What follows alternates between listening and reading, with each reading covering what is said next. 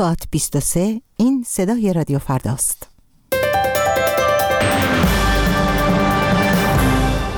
تحقیقات پارلمانی عراق نوری المالکی و شماری دیگر را در سقوط موسل مقصر شناخت. لاشه هواپیمای مسافربری اندونزیایی پیدا شد. برخی روزنامه های کویت ایران را به قاچاق سلاح به این کشور متهم کردند. شب بخیر شنونده گرامی الهی روانشاد هستم. با پنج دقیقه خبر و پس از اون شنونده شانس دوم شنیدن برنامه دات کام خواهید بود. یک گروه پارلمانی عراق در تحقیقاتش به این نتیجه رسیده است که نوریال مالکی نخست وزیر پیشین و 35 تن از مقام های سیاسی و نظامی این کشور در تصرف شهر موسل از سوی گروه خلافت اسلامی یا داعش مقصر بودند. شهر موسل بیش از یک سال پیش به دست داعش افتاد.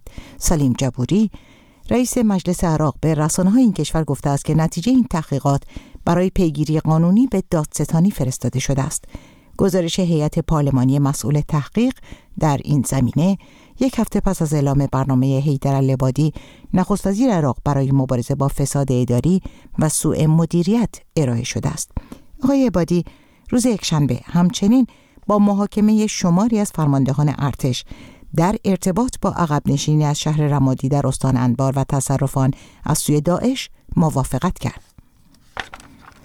وزارت حمل و نقل اندونزی اعلام کرد گزارش هایی را دریافت کردند که حاکی از پیدا شدن لاشه هواپیمای مسافربری این کشور است. روستاییان منطقه کوهستانی یک منطقه کوهستانی در پاپوا از مشاهده لاشه هواپیما خبر دادند. این هواپیما امروز یک شنبه با 54 سرنشین اندکی پس از پرواز از مرکز استان پاپوا در شرق اندونزی از صفحه رادار ناپدید شده بود. دو روزنامه چاپ کویت نوشتند که یک محموله بزرگ سلاح که هفته گذشته کشف شد از ایران به کویت قاچاق شده است. به گزارش رویترز وزارت کشور کویت روز پنجشنبه اعلام کرده بود که محموله شامل سلاح، نارنجک، مهمات و مواد منفجره را در حفرههایی در زیر کف یک خانه در نزدیکی مرز عراق کشف کردند و سه مرد مالک خانه نیز بازداشت شدند.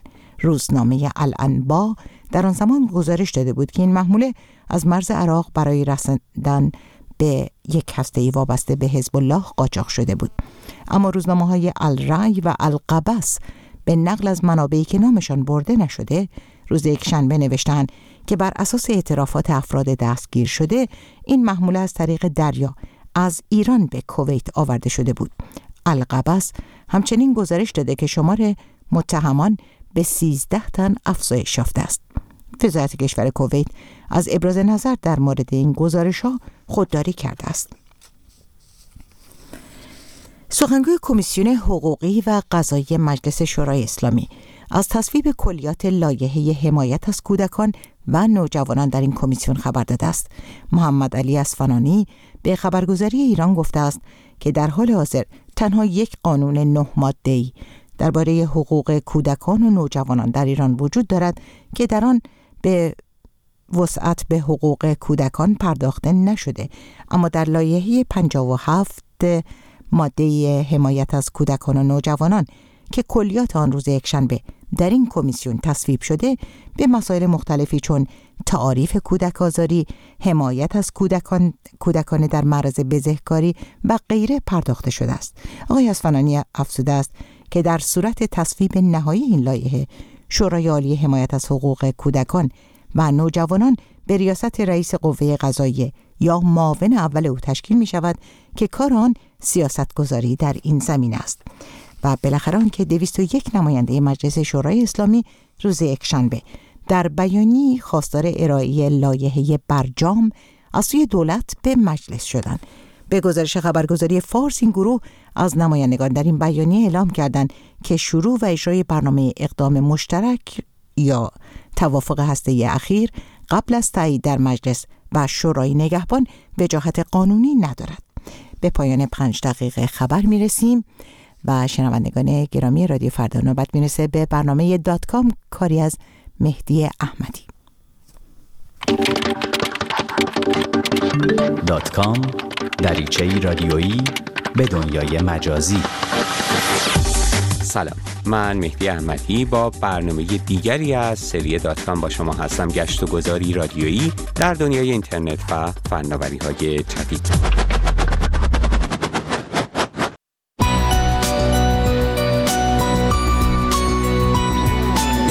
گوگل نامی که برای نزدیک به دو دهه یکی از اصلی ترین بازیگران دنیای اینترنت و فناوری های جدید بود حالا در درون یک نام بزرگتر خود را شکوفا کرده. آلفابت شرکتی است که به تازگی بنیانگذاران گوگل آن را به عنوان مجموعه فرادستی پایه گذاشتند تا علاوه بر فعالیت های کنونی گوگل ایده های بزرگتر را دنبال کنند. با من در این برنامه از داتکام همراه باشید تا از گوگل آلفابت و نسبت این دو با هم بگوییم.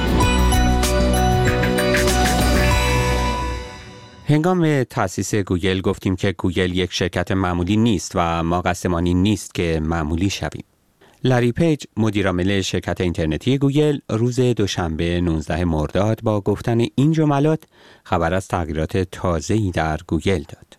تغییراتی که هم سرمایه گذاران وال استریت را راضی نگه می دارد و هم روح خلاقیت و ماجراجویی همیشگی گوگل را حفظ خواهد کرد. لری پیج اعلام کرد که از این به بعد شرکت گوگل به عنوان عضوی از شرکت بزرگتری به نام آلفابت یا همان الفبا به فعالیت های اینترنتیش ادامه خواهد داد. شرکت آلفابت مانند چتری برای گوگل، گوگل ونچر، لایف ساینس، کالیکو، گوگل اکس و دران مجموعه شرکت های اقماری گوگل عمل خواهد کرد. با این حال خدمات محبوبی مثل نقشه گوگل، سیستم عامل اندروید، یوتیوب و جستجوی اینترنتی همچنان تحت نام گوگل باقی خواهد ماند و اما گروه های دیگر به شکل شرکت های مجزا و زیر مجموعه آلفابت خواهند بود.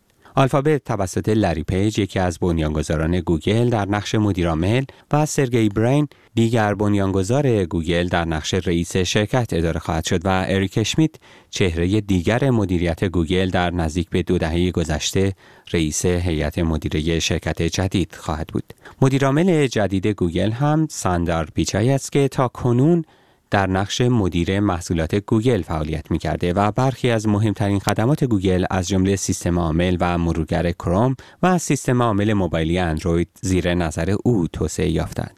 با تغییرات جدید هم سرمایه گذاران و سهامداران بازار بورس از رشد برخی محصولات راضی خواهند ماند و هم گوگل می تواند در قالب شرکت های کوچکتر به طراحی و امتحان طرحهای تازه بپردازد بدون اینکه امنیت مالی پروژه های دیگر را به خطر بیندازد. و البته نخستین واکنش بازار به خبر قرار گرفتن گوگل در دل آلفابت مثبت بود.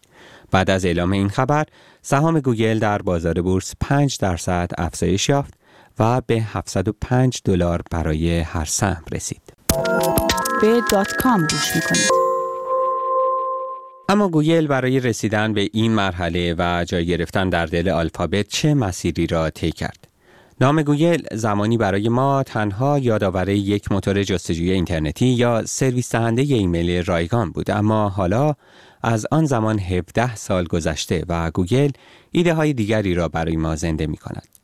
17 سال قبل لری پیج و سرگی برین گوگل را در یک پارکینگ کوچک اجاره‌ای پایه‌گذاری کردند اما امروز کمتر کسی فکر می کند که گوگل فقط و فقط یک موتور جستجوی عظیم و دست اول است. حالا اسم گوگل هر روز در پروژه های مختلفی از طراحی سیستم عامل موبایل تا سیستم navigation و هدایت مسیر تکرار می شود. اما در این سالها چه بر گوگل گذشت که آن را تبدیل به یکی از آشناترین نامها در حوزه اینترنت و فناوری های جدید کرد؟ در 27 سپتامبر 1998 گوگل در گاراژ خانه‌ای متعلق به سوزان واجیتسکی پایه‌گذاری شد اما به سرعت بزرگتر و بزرگتر شد و کمتر از پنج ماه بعد یعنی در فوریه 1999 به محل بزرگتری در پالو آلتو کالیفرنیا نقل مکان کرد. در جون 1999 گوگل در نخستین بیانیه مطبوعاتی از افزایش ارزش اولیه خود به 25 میلیون دلار خبر داد. در اکتبر 2000 گوگل سرویس AdWords را راه اندازی کرد که سیستم بازاریابی شبکه‌ای بر اساس جستجوی کلمات مشخص است. در فوریه 2001 گوگل در نخستین خرید عمده خود سایت اینترنتی Deja.com را خرید که شبکه به اشتراک گذاری فایل قدیمی بود. گوگل به امکانات این شبکه جستجو را افزود و به این شکل Google Groups بنیان گذاشته شد. در ژوئیه 2001 گوگل امکان جستجو در میان 250 میلیون تصویر اینترنتی را در اختیار کاربرانش گذاشت. در سال 2002 گوگل با تکیه بر بیش از 4000 منبع خبری Google News را پایه گذاشت. گوگل همچنین Froogle را هم راه اندازی کرد که امکان جستجو به خرید اینترنتی را به کاربران می‌داد. سرویسی که اکنون به Google Shopping تغییر نام داده است. در سال 2004 گوگل با راه اندازی مقر جدید خود یعنی Googleplex به این مجموعه نقل مکان کرد. گوگل در همین سال جیمیل را راه اندازی کرد و در سال 2004 گوگل همچنین 84 درصد از سهم جستجوی اینترنتی را به خود اختصاص داد. در 19 اوت 2004 ارزش شرکت گوگل به بالاتر از یک میلیارد و 670 میلیون دلار رسید. در فوریه 2005 گوگل سرویس نقشه خود را راه اندازی کرد و تنها دو ماه بعد نمای ماهواره‌ای و سیستم مسیریاب را به این سرویس افزود. در همین سال گوگل سرویس Google Earth را معرفی کرد و علاوه بر آن امکان چت اینترنتی را به جیمیل افزود. گوگل همچنین در این سال سرویس آمارگیری از کاربران خود موسوم به Google Analytics را به راه انداخت. در سال 2006 گوگل چندین محصول جدید از جمله سرویس مترجم، تقویم، Google Wallet و Google Docs را به خدمات خود اضافه کرد. در اکتبر این سال گوگل یوتیوب را به قیمت یک میلیارد و 650 میلیون دلار از آن خود کرد. در بهار 2007 گوگل برای پنج شهر آمریکا سرویس نمای خیابانی را به نقشه خود افزود. در پاییز همان سال نیز گوگل از اندروید به عنوان سیستم عاملی برای تلفن‌های هوشمند پرده برداری کرد. در بهار سال 2008 گوگل نخستین نشست خود با توسعه دهندگان نرم افزاری تلفن همراه را در سان فرانسیسکو برگزار کرد و اندکی بعد در اواخر تابستان این سال گوگل کروم رسما به کاربران وب عرضه شد. پاییز 2008 هم شرکت تی موبایل در آمریکا نخستین تلفن هوشمند مبتنی بر اندروید را راهی بازار کرد. در ژانویه سال 2010 گوگل نخستین محصول خود از سری تلفن‌های هوشمند Nexus را راهی بازار کرد. Nexus One با مشارکت HTC تولید شده بود.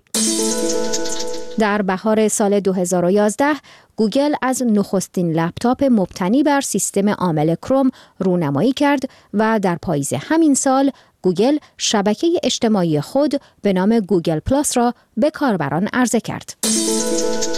در سال 2012 گوگل سرویس اینترنت فوق سریع خود را در دو شهر آمریکا راه اندازی کرد. در حال حاضر سرویس جستجوی گوگل بیش از 100 گیگابایت محتوای اینترنت را برای عرضه به کاربران خود فهرست کرده. علاوه بر این بیش از 8 میلیون کیلومتر از خیابان‌های شهرهای مختلف جهان در قالب سرویس نمای خیابانی گوگل تصویر برداری شدند و کاربران سرویس دیگر گوگل یوتیوب هم در حال حاضر ماهانه به اندازه 450 هزار سال ویدئو تماشا می کنند.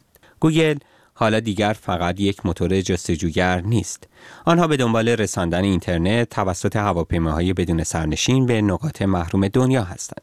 آنها تا چند ماه دیگر وسایل نقلیه بدون راننده را راهی خیابانهای کالیفرنیا خواهند کرد. آنها به دنبال راز طول عمرند و حتی سیستم هوشمند گرمایش خانه ها را هم به دست گرفتند. به همه اینها سرویس های خرید آنلاین، خدمات تلفن و تلویزیون و سرویس های ترجمه را هم اضافه کنید. خدمات متفاوتی که مدیریت اداری و مالی آنها تحت نام یک شرکت بزرگتر برای گردانندگان گوگل راحتتر و از لحاظ مالی مقرون به صرفه تر است. در این حال آنطور که یک نویسنده‌ی داستانهای علمی تخیلی پیش بینی کرده بود. شاید چند دهه بعد کسی به یاد نداشته باشد که گوگل زمانی یک موتور جستجوی اینترنتی بوده و همه گوگل را به عنوان تولید کننده خودروهای بدون راننده بشناسند. گرچه با قرار گرفتن گوگل در دل یک شرکت بزرگتر حالا شاید آلفابت برآورنده این پیش بینی باشد.